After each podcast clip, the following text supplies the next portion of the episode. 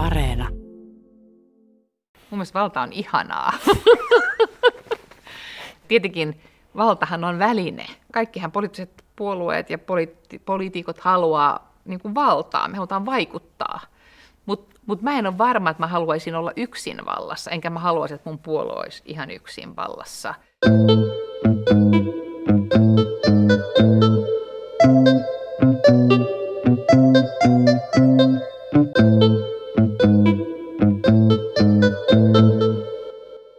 Dokumenttisarja Politiikka Suomi sukeltaa Suomen lähihistorian keskeisimpiin käänteisiin.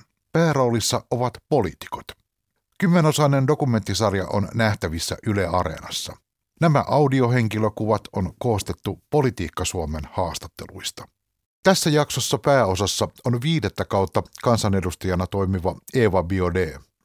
Hänet tunnetaan erityisesti tasa-arvo- ja ihmisoikeustyöstään. Biode vietti kolme vuotta Viinissä Euroopan turvallisuus- ja yhteistyöjärjestön ihmiskaupan vastaisena erityisedustajana.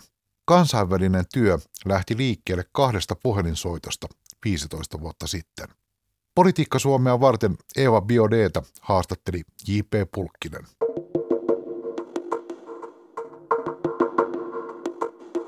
Itse asiassa mä en ollut niin mitenkään hakeutumassa, että oli mun neljäs kausi eduskunnassa ja, ja mm, mua aina on kyllä kiehtonut kansainväliset kysymykset. Mä olin ollut ulkoasianvaliokunnassa ja musta on mielenkiintoista. Mulla globaalit kysymykset on mielenkiintoisia. Ja joskus nuorena mä ehkä jotenkin unelmoin myös siitä, että jos musta tulisi vaikka diplomaatti. Että se oli joku tällainen taka-ajatus.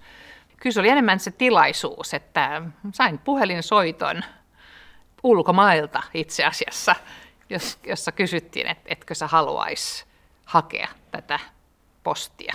Et se oli ihan tällainen yleinen haku Mm, ja sitten mä sain vielä toisen puhelinsoiton toisesta maasta, että etkö sä haluaisi nyt hakea, me tarvitaan hyvä tyyppi sinne, vahva ihminen, joka niin kuin oikeasti lähtee ajamaan näitä kysymyksiä. Ja, ja mä olin ensiksi ihan, että mitä en minä, en minä, enkä kuvitellut, että, että mä osaisin. Tai... Mutta sitten vähitellen, kun me keskusteltiin, niin mua alkoi kiinnostaa ja houkuttelemaan toisaalta mä olin yksin neljän lapsen kanssa, että oli se samalla aika iso haaste. Enkä ehkä ihan tiennyt, että mihin mä hyppään, mutta onneksi otin sen hypyn. Hän on kuoleva biafralaislapsi lääkärinsä käsivarsilla, yksi niistä miljoonasta ihmisestä, jotka saattavat nääntyä nälkään piiritetyssä maassaan, Biafrassa, joka pienenee päivä päivältä. Mitä sä muistat omasta poliittisen tajuntasi heräämisestä? Hmm on, vai, on vaikea niin kuin muistaa jotain tiettyä, mutta joitakin asioita mä muistan. Mä muistan itse asiassa sen, että ensimmäisen kerran mä luulen, että esimerkiksi lapsi, jota kuoli nälänhätään, näytettiin telkkariuutisista, kun mä olin pieni. Oli Biafran sota ja, tota, ja nälänhätä. Ja, ja sen mä muistan vielä, mä näen vielä ne kuvat niin kuin mun silmissä. Ja se, se kosketti mua aivan äärimmäisen vahvasti, vaikka mä olin aika pieni. Että mä olin, olisinko mä juuri ja juuri kouluikäinen. Enkä mä tietenkään ymmärtänyt sitä sen enempää, kun tässä tuntui, niin kuin, että mun tietoisuuteen tuli tällainen niin kuin suunnaton epäoikeudenmukaisuus, mikä ja sä, on maailmassa. Niin sä sitten tavallaan assosioit sen politiikkaan, että tässä on poliittinen tapahtuma no, jollain ehkä tavalla? en, mutta ehkä silloin... mä jotenkin ajattelen, että on väärin, että lapsia kohdellaan näin. Että mm. en mä tietenkään osannut sitä silloin, mutta että, että ähm, muutenkin, mulla on niin ehkä muutenkin, mä ajattelen, että mä, mä oon tullut, kasvanut kaksikielisessä perheessä ja mun ympäristö oli aika, y, y, niin kuin aika ruotsinkielinen, vaikkakin mä asun Helsingin lähiössä niin jotenkin mä tunsin silloin joku pienenä myös, että mun piti jollain tavalla niin kuin tasapainoa siinä, että välillä mun piti vähän puolustaa suomenkielisiä ja välillä piti puolustaa ruotsinkielisiä. Mun tuli tällainen aika vahva tällainen vähemmistöajattelu aika aikaisin. Mutta se oli hyvin henkilökohtaista. Se, mä koin sen vaan niin kuin vaikeaksi itse ja mun piti olla niin kuin soja, solidaarinen ja lojaali mun molempia vanhempia kohtaan. Ja en tiedä, eh, eh, ehkä mä olin vähän tällainen van, vahva 60-luvun niin kuin kasvatti siinä mielessä, että lapset sai oikeuksia ja lapsilla oli oikeus olla oma ääni. Ja mä luulen, että Astrid Lindgren kasvatti ainakin suomenruotsalaisia perheitä aika vahvasti tällaisen ajatteluun, että, Aivan. että lapset on omia ihmisiä, jotka ilmaisee omia näkemyksiään. Ja ehkä se mun perheessä oli erityisen vahvasti. No miten sä kuvailisit sitä, että miten, miten sun oma ajatusmaailma rakentuu, että, että okei, tämä, tämä on, Suomi on nyt tällainen ja tota, me ollaan menossa tähän suuntaan. Mitä sä muistat tästä? En mä, en mä usko, että mä sillä tavalla, että mä olin aika pitkään, mä luen poliittisesti aktiivinen ilman, että mä niin hahmotin sen kokonaisuuden tai järjestelmän. Ja itse asiassa mun mielestä sen oppii aika myöhään. Et, et, ja koko ajan oppii enemmän. Mä vieläkin opin enemmän siitä, että miten asiat liittyy toisiinsa ja mikä kokonaisuus. Ja se on ehkä se, minkä mä koen, että on niin muuttunut mussa ehkä eniten. Että mä, et jollain tavalla mä, mä, mä ajattelen, että mä tänään osaan aika hyvin sen kokonaisuuden. Mulla on niin käsitys, mistä tapahtuu mitäkin päätöksiä, kuka vaikuttaa ja mikä vaikuttaa missä.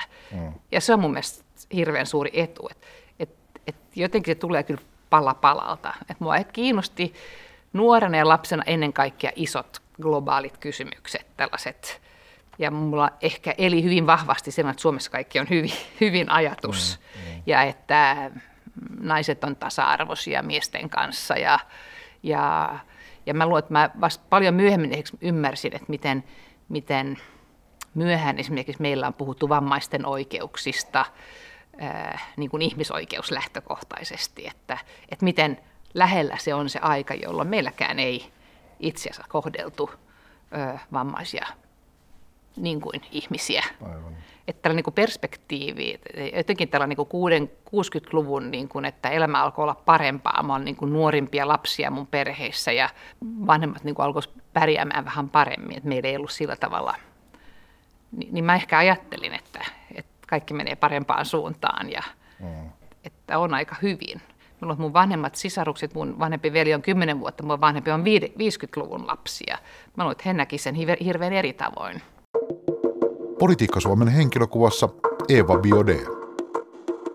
Kun sä mainitsit tuossa, että nyt sä tajuat oikeastaan, että ymmärrät, missä niin kuin mitäkin päätöksiä vähitellen tehdään, niin mitä sä sanoisit, onko se monimutkainen koneisto?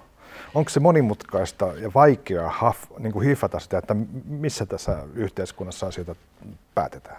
Mä, mä luulen, että, että mä tosi pitkään ajattelin, että, että niin asiat vain puhuu ja että jos on tarpeeksi hyvä keissi, niin sittenhän se niin kuin vaan rullaa, kun sen esittää, esittää niin kuin eri mm, yhteyksissä. Mm. Mutta että jossain vaiheessa niin kuin mä ymmärsin, että, että ihmisiin, ihmiset, ihmisiin vaikuttaa otetaan niin kuin eri tavoin. Että se on niin kuin hirveän tärkeää tämä kohtaaminen ja ihmisten välinen jonkinnäköinen halu ymmärtää toista. Et ei, ei ketään voi pakottaa ajattelemaan, että se mitä sä ajattelet on niin kuin tosi tärkeää tai että mä ymmärrän sitä, jos, jos hän ei halua. Et, et jossain vaiheessa mä opin sen, että niin kuin on pakko, niin kuin, että ne aina on niin kuin ihmiseltä ihmiselle ja pitää niin kuin verkostoitua ja pitää valmistella ja, ja valmistaa muita ihmisiä, että he vois avata niin kuin heitä heidän niin kuin näkökulmiaan, että on niin kuin valmis ajattelemaan, että okei, tämä voisi olla juttu, minkä, mitä mäkin haluan ajaa. Et, et mä luulen, että se kesti aika kauan. Ja ihan loppujen lopuksi mä ehkä ajattelin, vasta että mä opin itse asiassa, mulla oli iso aha kun mä olin diplomaattina Viinissä, Etyissä, ja kun mä niin kuin näin eri neuvotteluita – niin, niin jotenkin mulle silloin vasta niin avautui se, että miten maiden väliset neuvottelut tapahtuu. Et silloinkin jotenkin mä yhtäkkiä vasta tajusin, että ne onkin monesti vain kaksi ihmistä tai joukko ihmisiä. Et jollei niin kuin siellä tapahdu liikkumista, niin se maa ei tule mukaan. Ihmiskauppa on Suomessakin pitkälti järjestäytyneiden rikollisryhmien käsissä, sillä ihmiskaupassa pyörii yhtä paljon rahaa kuin huumekaupassa.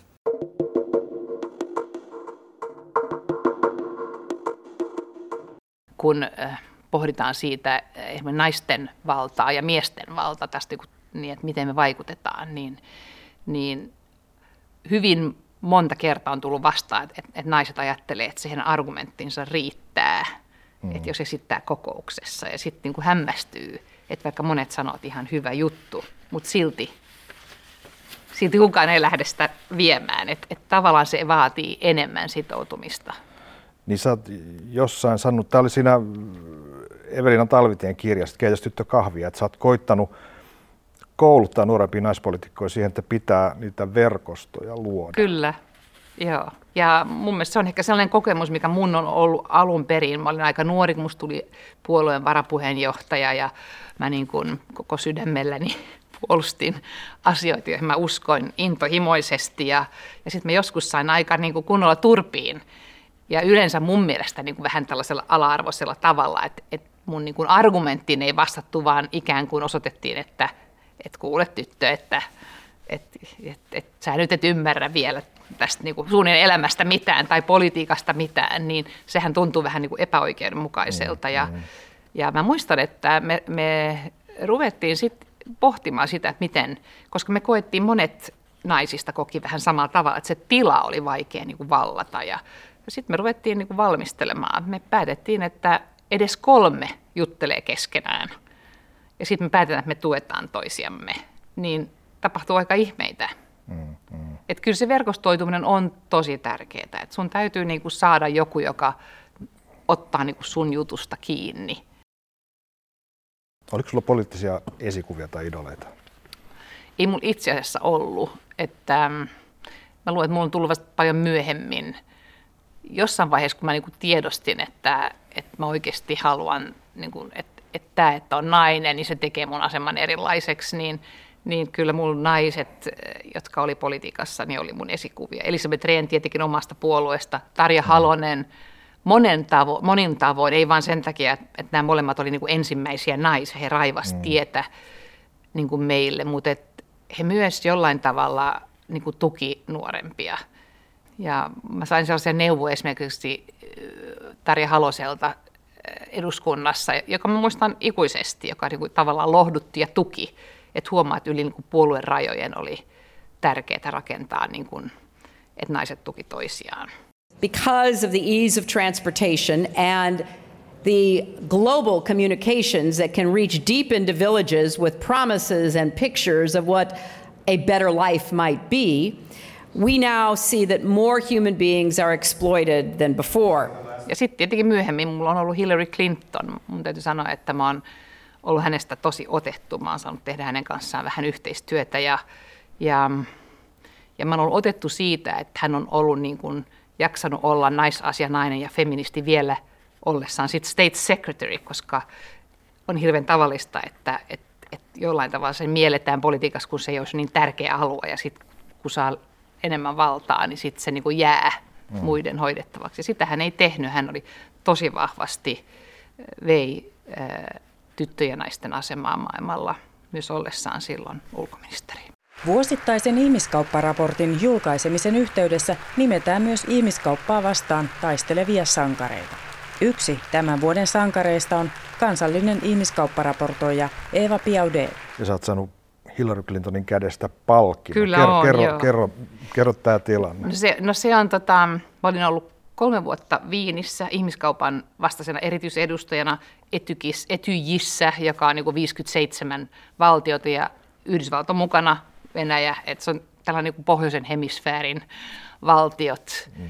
Ja on ollut kongressissa kuultavana ja, ja tässä asiassa. Ja, ja, tavallaan, ja hän oli hyvin aktiivinen samalla alueella ja osallistui kongresseihin, joita mä järjestin ja, ja tällaista. Ja Yhdysvallat silloin nosti aika paljon esiin just tätä ihmiskauppaa-teemaa. Myös, he nosti sen myös sit Suomessa niin, että Suomessakin alkoi tapahtumaan. Mutta että mä olin sitten yksi näistä, mä luulen, että meitä oli ehkä, olikohan meitä vähän yli kymmenen, ehkä vähän enemmän, tällaisia tip hero, trafficking in persons hero, jota, jota sitten äh, Yhdysvaltain ulkoministeriö niin kuin palkitsee joka vuonna jollain tavalla eri, eri puolilta maailmaa ihmisiä nostaakseen tätä ihmiskaupan vastaista työtä. Mm. Ja sitten se seremonia tietenkin oli tosi hieno siellä sitten State Departmentissa, kun kaikilla oli teipattu koreografia hyvin tarkasti, missä piti seistä ja tällaista, mutta oli se hienoa. Aivan. Ja sitten sen jälkeen mä tein myös Suomessa, kun olin äh, vähemmistövaltuutettu, niin myös ihmiskaupparaportoija, niin me jatkettiin sitä työtä. Että kyllä mä jollain tavalla koen, että se, vaikka se annettiin mulle, niin se oli se työ, mikä koko mun tiimi siellä Viinissä ja sitten Helsingissäkin niin kuin teki. Et se oli se työ, mitä me, me tehtiin. Politiikka Suomen henkilökuvassa Eva Biode.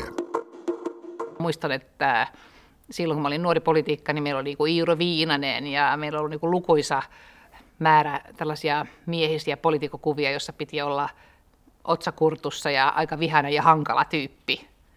Nainen hän ei voi olla hankala tyyppi politiikassa, koska se, se ei ole hyväksyttävää. Että nainen pitäisi olla niin kuin,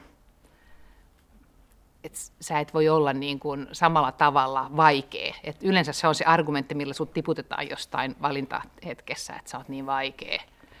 Mutta mie, miehestä se on niin kuin joku tällainen, en tiedä, joku tällainen hieno lisä, että voi olla vaikea vähän, vähän niin kovis.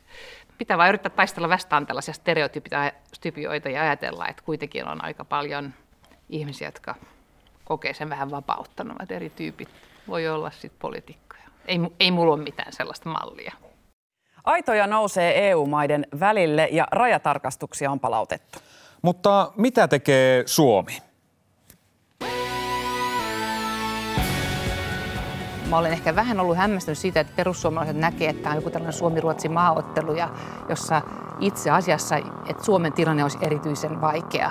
No, ja, ja mun mielestä verrattuna että... Ruotsiin esimerkiksi, niin mun mielestä se ei, ei millään tavalla voi sitä sanoa. He ovat vuosikausia aina Kiitos Eva. huomattavasti Anna, enemmän Annetaan Simoni vastaan. Mä oon nyt tänne on tunnetusti linjansa valinnut jo vuosikymmeniä sitten. Kun on ollut telkkarissa tai esiintynyt jossain, niin, niin, niin kyllähän se palaute on ehkä monesti jos on keskustelu vaikeista asioista, jotka herättää paljon niin kuin erilaisia mm. näkemyksiä, niin se on yksi, mutta se, se viha tai se kritiikki, joka tulee esimerkiksi palautteena, hyvin harvoin liittyy siihen asiaan, vaan yleensä se on se, että taas sä puhuit liikaa ja luulet sä, että sä voit koko ajan olla niin kuin äänessä mm. tai että, että, että sä otit niin paljon tilaa. Et se tilan ottaminenhän on, on niin kuin aika röyhkeetä. Ja, se, ja mä luulen, että se, koskee, se ei koske vain niin naisia, vaan se koskee kaikkia vähemmistöjä. Et niin kauan kuin sä oot niin kuin kiltisti mukana, etkä niin kuin sekoita peliä omilla, niin kuin olla, omalla olemisellasi, niin, mm. niin, niin muilla on helpompi sallia se. Mutta sitten kun sä tulet mukaan ja tavallaan oot niin vahva, että sä muokkaat sitä, että se muuttuu se dynamiikka tai, tai aihe tai millä tavalla keskustellaan, niin, niin sitten sit se tuntuu ehkä joiltakin vähän uhkaavalta. No m- miten imago-kysymykset, miten ne on tullut sulle vastaan? Oletko sä joutunut ajattelemaan varhaisessa vaiheessa, että, että miltä mä näytän nyt tässä poliittisessa kuviossa?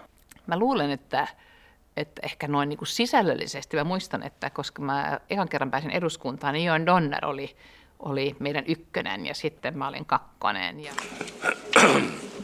Arvoisa, arvoisa puhemies, Tämä kysymys liittyy kulttuuriin, mikäli joku hallituksessa on kiinnostunut. Vaikka Jörnillä on paljon erilaisia puolia, niin kyllähän se niin kuin poliitikkona vapautti tavallaan tämän olemuksen, että ei tarvitse niin kuin seurata niin paljon sääntöjä. Mä en tiedä, onko mä keksinyt tämän vai onko hän joskus mulle sanonut, että, että parempi, että ei yritäkään olla niin erinomainen, niin ei tipu niin korkealta sit, kun tekee jotain virheitä. Ja mun mielestä se oli aika hyvä ohje. Ja sitten mä oon ehkä myöhemmin ajatellut, että koska niin, kuin niin paljon esimerkiksi tasa-arvosta ja ihmisoikeuksista on tavallaan tällaista niin kuin yksityiselämään kuuluvaa, ja kun sitä niin kuin nostaa poliittiseksi, niin on tärkeää, että myös niin kuin pystyy niin kuin kertomaan, että oma, omassakin elämässä on niin kuin erilaisia asioita, huonoja ja hyviä ja helpompia ja että et ei ole niin kiiltokuva. Et musta olisi hirveän väärin, että esittäisi ikään kuin, että elämä on niin helppoa tai mitä se ei kenellekään ole. Tämä niin kiiltokuva imago mun mielestä on huono. Mä oon ehkä yrittänyt just sen takia puhua aika monesta asiasta, jossa pitää niin tasapainoa, että onko ne niin ihan liian yksityisiä vai ei, koska mä oon ajatellut, että ne on sellaisia asioita, jotka on kuitenkin yhteiskunnassa tosi isoja ja vaikuttaa ihmisten elämään et ehkä tänään ajattelee, että nyt mä ymmärrän ehkä, että mitä joku vanhempi ajatteli musta, kun mä olin silloin nuori. Hän niin kuin elämässä, että, että nuoret ei ole keksinyt ihan kaikkea uudestaan ja, et, että, ja että tavallaan me rakennetaan koko ajan sitä, sitä niin kuin, myöskin sitä yhteiskuntaa ja niitä poliittisia päätöksiä, niin, niin kuin ne rakentuu tavallaan jollekin edeltävälle, joka, että nyt ei olisi mahdollista tehdä, tehdä tätä, jollei se olisi tehty. Mm. Ja mä tiedän, että kun oli tämä Yhdysvaltain presidentin nyt äh, virkaanastujaiset, niin tämä nuori tyttö, tämä 2020 Amanda Gorman, niin hän, hän sanoi sitten jostain jäljestäkin, että hän, hän, and I'm dancing in the I'm dancing the steps of other women, hän sanoo, at, at, who have climbed these mountains before. Niin mun mielestä on aivan suunnaton viisaus 22-vuotiaalta, mm.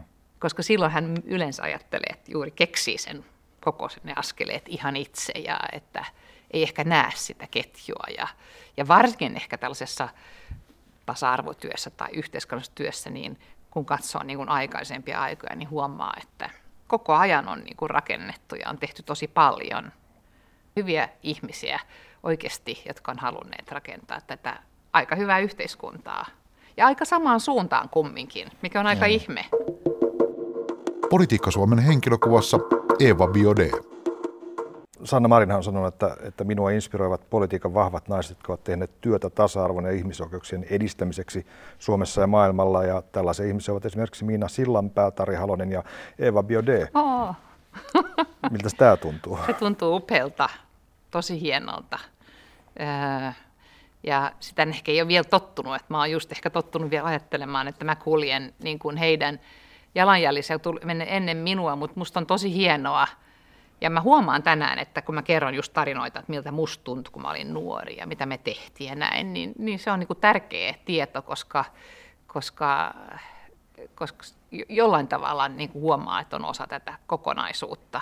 Mm. Ja ehkä toivoisi tietenkin, että he, heidän ei tarvitsisi niin kuin törmätä kaikkiin niihin asioihin, itse on törmännyt, mutta se voi olla, että se etelämä ei ole sellaista, eikä politiikka mutta kyllähän mun mielestä on ollut ihan valtavan hieno nähdä, että meillä on tällainen hallitus. Mulle se tuottaa aivan, aivan uskomatonta jotain sellaista ää, iloa ja onnellisuutta. Ja, ja, ja kun ihmiset kysyy multa, että onko sillä väliä, että meillä on naisia tai miehiä johtajana, niin mä sanon, että kyllä on. Et mun mielestä tämä hallitus tekee politiikkaa eri tavoin, on hirveän paljon enemmän inklusiivisia ja sittenhän ne on harvinaisen, harvinaisen eteviä että ne ei ole ihan ketä vaan. No jos ajatellaan äh, tasa-arvoa ja ihmisoikeuksia näin niin kuin poliittisena tavoitteena ja semmoisena jakolinjoina, niin mitä on sun poliittisen uran aikana ollut semmoiset voitot tällä alueella? Hmm. Mitä, se, mitä sinulle tulee mieleen? Mä huomaan, että mä olen tosi huoni muisti. Mä rupesin miettimään, että, että mitä, onko mä tehnyt mitä. ihan Suomen, Suomen tasolla. Että Joo, mutta kyllähän niitä on. Kyllähän niitä on. Ja siis 90-luvullahan oli niinku suunnaton sellainen niinku tulevaisuuden jollain tavalla, vaikka oli hirveä lama silloin alussa, niin silti tavallaan ne lähti, eh, niin kuin lähdettiin kuitenkin rakentamaan todella vahvasti myös esimerkiksi ihmisoikeuksia. Nehän oli todella monet, oli kyllä niin kuin kansainvälislähtöisiä ja Eurooppa-lähtöisiä, missä tuli EUn jäsenmaa joka tietenkin teki, että me muutettiin meidän perustuslakia niin, että sen, sen sijaan, että siellä lukee, että Suomen kansalaisella on oikeus, niin siellä lukee jokaisella on oikeus. Se on aika iso ajatus niin kuin muutos ja tarkoittaa tietenkin ihmisoikeuksissa suurta askelta eteenpäin. Ja koko se, että se EU oli niin vahvasti sitä ihmisoikeuslähtöisyyttä ja e, niin mun mielestä vaikutti hyvin suuresti. Sitten ajatellaan, että 90-luvulla tuli subjektinen päivähoito-oikeus on ehkä suurin asia, missä mä koen oikeasti, että mä oon ollut niin taistelemassa mukana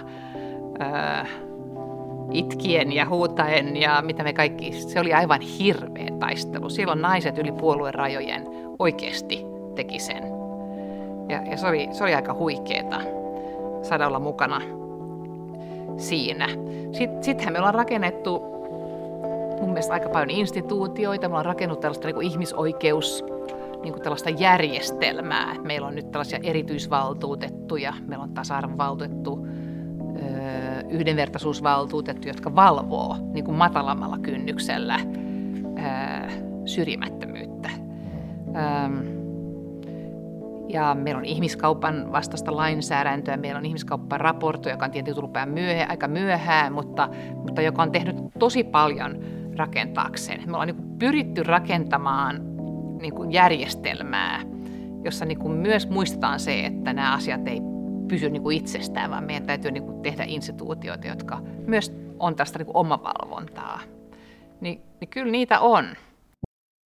No kun puhutaan sukupuolikiintiöstä, niin siellä tyypillisin argumentti, mikä tulee sitä vastaan, on se, että ei se väliä, onko mies vai nainen, pitää olla pätevä. Mitä, niin. mi, miten sä lähestyt tätä niin. keskustelua? No, tämä on tietenkin se tavallisin argumentti, minkä saa, mutta jollain tavalla mä että jos noin sanoo, niin sitten jotenkin kuvittelee, että ei päteviä naisia löytyisi. Mm. Tai että jos ajattelee, että vanhempainvapaat voisi niinku kiintiöidä, että puolet on isän ja puolet on äidin tai molempien vanhempien, mutta ehkä nyt on kysymys ennen kaikkea just isien roolista, niin ei kai, ehkä kukaan kuitenkaan ajattele, että isät olisivat jotenkin niinku erityisen huonoja. Et sen takia meidän pitää estää, että isät hoitaa lapsia. Että kyllähän me kaikki joudutaan op- opettelemaan se vanhempana oleminen ja se hoivaaminen, että eihän se ole kenelläkään geeneissä. Et ihan samalla tavoin joka paikkaan, niin, niin äh, en usko tänään, että on olemassa niin vähän naisia miehisille aloille tai erityisesti sellaisilla teknisillä aloille, ettei löytyisi, vaan enemmän on kysymys, että me ei niin nähdä. Ja sitten esimerkiksi johtajuudesta puhutaan, niin mikä on sitten, kuka on hyvä johtaja, onko, se, on, on kaikki meidän aikaisemmat johtajat olleet niin hirveän hyviä, että kyllähän meillä on yrityksiä, joissa on tehty aika suuriakin virheitä ja mm. väärin arvioita. Mä olet Financial Timesin, tai oliko se Wall Street Journalin jossain kolumnissa kerran oli, että mä luulen, että se oli finanssikriisin aikaan silloin 2008, että men have messed it up, now it's time for women to take over. Stop, stop. Ei tänne niin vaan enää tulla. Suomi kiristää tuntuvasti turvapaikkapolitiikkaansa. Millainen puhuri täällä oikein jatkossa puhaltaa? mehän on joskus ajateltu, että me ollaan tylsiä. Meidän politiikka on niin tylsää, kun meillä on aina niin kuin kompromisseja. Me aina mm. kuljetaan niin kuin sitä keskitietä, koska, koska on monta puoluetta hallituksessa. Mutta kyllä mun mielestä Sipilän hallitus osoitti sen, että pystytään liikkumaan myös tosi pitkälle eh, niin kuin pois siitä keskitiestä. Ja, ja ehkä se oli just niillä aloilla, jotka mulle oli erityisen tärkeitä. Et ei ne varmaan ollut, niin kuin taloudessa ei ollut sellaista, siellä pysyttiin kyllä ja niin kuin jollain tavalla niin kuin mainstream-alueella, mutta, mutta just koko tämä maahanmuuttopolitiikka, tällainen niin kuin kaksikielisyys, vihamielisyys, ei-pohjoismaisuus, että, että jollain tavalla oli sellainen tunne, että kaksi isointa puoluetta jollain tavalla niin kuin oli saanut mukaan perussuomalaiset sillä, että ne antoi heidän mellastaa vapaasti mm. sillä alueella. Että he niin kuin ei välittänyt riittävästi näistä ihmisoikeuksista, jotta he olisivat niin kuin estäneet, että me mennään niin paljon taaksepäin. Ja mä luulen, että aika monet koki, että se oli pelottavaa. Ja itse asiassa kun Jytki tuli silloin ekan kerran, se oli hyvin niin kuin ruotsinkielis vihamielistä se jargoni monessa keskustelussa. Ja, ja mun lapset kysyivät, että onko meidän, pitääkö meidän muuttaa pois. Okay. Ja se oli mulle aika herätys, koska en, en, mä, mä en ollut niin kuin kuitenkaan ajatellut sitä niin, mutta he ei tietenkään osaa niin kuin suhteuttaa sellaista niin kuin jargonia tai tällaista niin kuin uhkailu keskustelua. Politiikka Suomen henkilökuvassa Eva Biode. Sipilän hallitusta muodostaessa niin olisi ollut ihan mahdotus ajatus, että me oltaisiin oltu mukana. Et ei, ei voi olla tekemässä niin kuin kompromissia sellaisten tahojen kanssa, jotka ei halua, että on olemassakaan. Jotenkin niin kuin, mä koin sen näin. Ihan mahdoton ajatus. Monesta asiasta hän voi niin kuin tehdä kompromisseja ja meillähän niin kuin on esimerkiksi talouskysymykset, niin ihan selkeästi on niin kuin vasemmistoja ja on oikeistoa, mutta kuitenkin jos katsoo niin kuin globaalisti, niin me ei olla kuitenkaan niin kaukana toisistaan. Ne on enemmän tällaisia ratkaisuja ja viilauksia. Me pystytään tavallaan kuitenkin löytämään se, missä me löydetään se yhteinen. Ja sitten jokaisella on ehkä vähän tällaisia niin kuin eri teitä, mitä haluaisi kulkea, mutta kuitenkin se ei ole niin kaukana toisistaan. Meillä on kuitenkin joku tällainen ajatus, me halutaan kaikki, että, että me niin kuin hyvinvointiyhteiskunta, pohjoismainen yhteiskunta, missä on julkisia palveluita ja niin edelleen, niin se ilmainen koulu, mm. koulutus, nämä on hirveän vahvoja niin kuin yhteisiä asioita. Mutta sitten tällä ihmisoikeuspuolella niin kuin me ollaan todella kaukana toisistaan. Me tuntuu siltä, että, että ja, ja ehkä se liittyy siihen, että niin ihmisoikeudet on joko olemassa, ne hyväksytään tai sitten ne ei ole. Ei ole mitään, että sulla on vain vähän ihmisoikeuksia tai että olet vähän ihmisarvoinen tai mm, mm. Niin kuin, että sellaista ei ole, että se rakenne on eri. Ja se on niin iso kysymys, että millä tavalla sä ajattelet muista ihmisistä.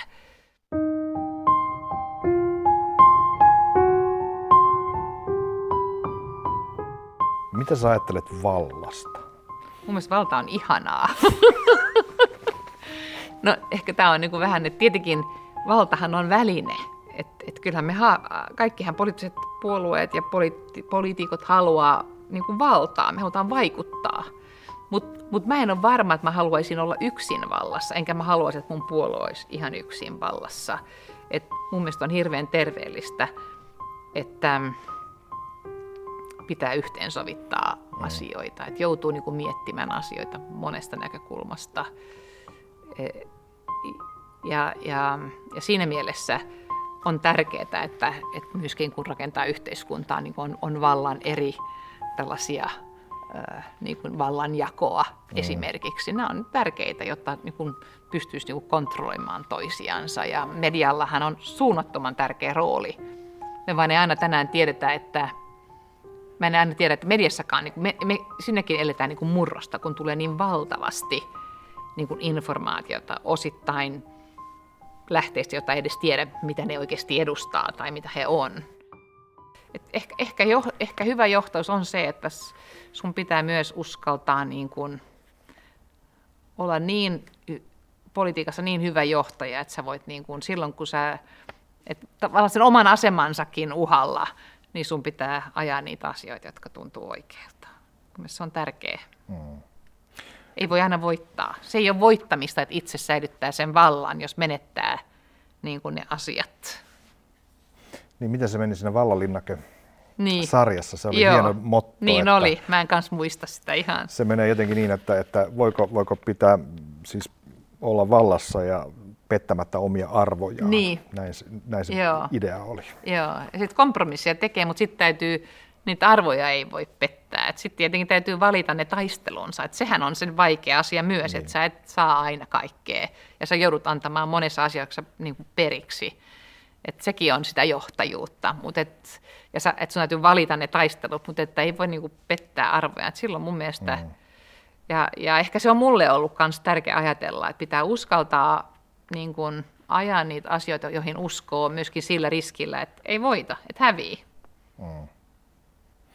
No lopuksi, äh, jos sun pitää joskus, kun olet paljon vanhempi, niin muistaa yksi asia poliittiselta uralta, niin mikä se on? En, en minä tiedä, en mä varmaan muista. Ehkä se on se, kun pääsin eduskuntaan eka kerran. Että kyllä se oli niinku sellainen niin iso juttu, että mä en ollut osannut odottaa. Ja silloinhan mä, mä niin kuin, se oli niin vastoin niin kuin kaikkia odotuksia, että mä voitin Bunta Valruusin, jolla oli iso kampanja ja sikarisuussa ja että tässä oli niin, niin tällainen eri maailmojen kohtaaminen, jossa niin pieni voitti ison jättiläisen, niin, tota, niin kyllähän se oli, se oli kyllä tosi tosi iso juttu. Et ehkä se on niin, että ne ensimmäiset asiat aina on ne, jotka niin tuntuu suurimmat. Sitten ei pysty enää, niin kuin, on paljon asioita, missä on saanut olla mukana, mitkä on ollut mahtavia. Ja esimerkiksi se, että mä oon saanut olla Mä oon aivan äärettömän iloinen, että mä oon saanut tehdä muita tehtäviä myös välillä, jotka on antanut mulle niin paljon. Mm. Että tota, et, elämä on kyllä mielenkiintoista, että et, ei sitä aina tiedä mihin kääntyy, että silti sieltä ehkä se on sellainen, että sitä niin useimmiten kyllä löytää sitä. Mä oon niin pystynyt tekemään, ehkä mulle yllätys oli, että voi tehdä niin paljon niin poliittista työtä myös eduskunnan ulkopuolella. Mm. Että mä oon tavallaan koen, että mä oon niin tehnyt samoja asioita koko ajan vähän eri paikoissa.